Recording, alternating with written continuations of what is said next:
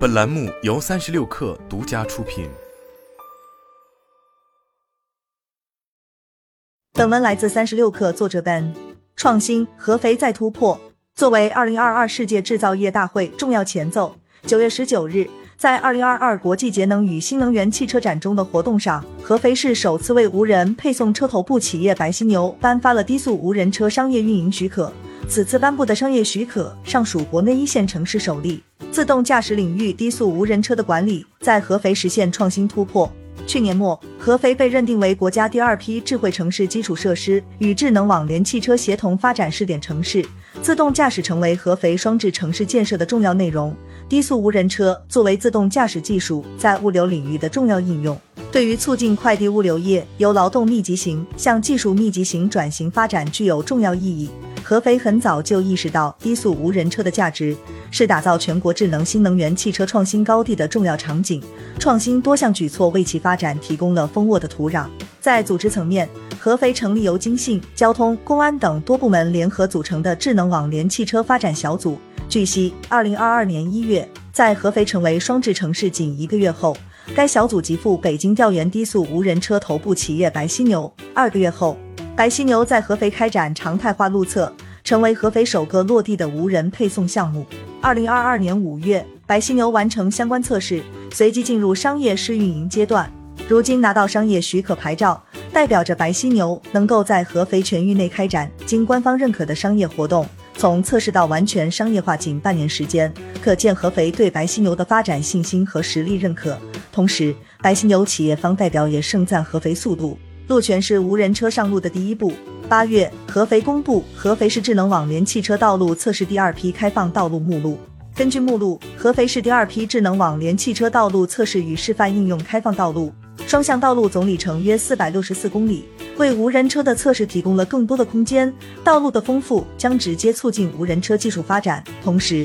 合肥首开闹市区繁华路段的路权，让白犀牛这样专注于公开道路场景的无人配送企业。能够有的放矢，在蜀山区的一些道路上，市民已经习惯了看到白犀牛在道路上穿行，无人车技术也已真正服务于居民生活。白犀牛通过与大型商超的合作，在合肥部分繁华街区开展商超订单的即时配送服务。现在，部分居民只需要在合作商超的 APP 上下单，门店即可将打包好的订单放进白犀牛的大肚子里，无人车就为自主规划路线，充当智能配送小哥。在城市多条公开道路上自主行驶，行至目标小区定点区域后，订单将由合作的小区管家送至居民家中。普通居民的生活与自动驾驶技术的发展通过商业紧密结合。截止九月中旬，白犀牛在高新区、蜀山区均完成车辆部署，已实现了七 X 十二小时商业化试运行，运营里程数万公里。相较于国内其他品类的自动驾驶车辆。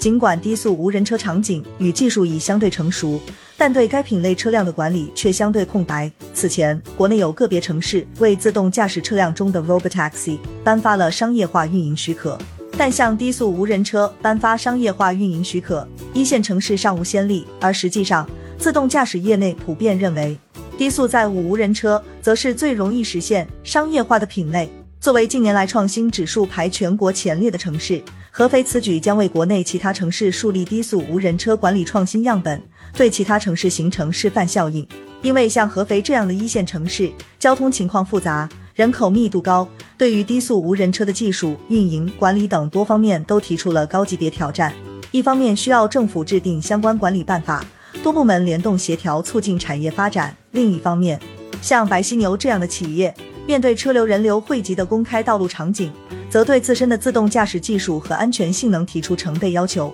如今，政府向白犀牛颁发商业化许可，则既证明了白犀牛技术和安全能够经受住一线城市繁华道路的诸多考验，另一方面也代表着政府对于无人配送小车管理的经验积累和发展信心。对于大多数城市来说，可参照这两者形成的合肥样本进行快速复制。商业化能够让技术更持久的健康发展。白犀牛是低速无人车行业商业化发展排头兵，是国内最早利用无人车开展生鲜商超即时配送的自动驾驶企业。目前已牵手永辉、达达等多个商超和即时配送企业。合肥颁布的商业化许可，已然证明了低速无人小车的商业化价值不仅被商家挖掘，也被政府看好，这将为低速无人车发展注入新动能。白犀牛相关负责人表示，将以此为新的契机，加速在合肥的布局，进一步扩大商业运营范围，让更多合肥居民享受到生鲜和商超的无人配送服务。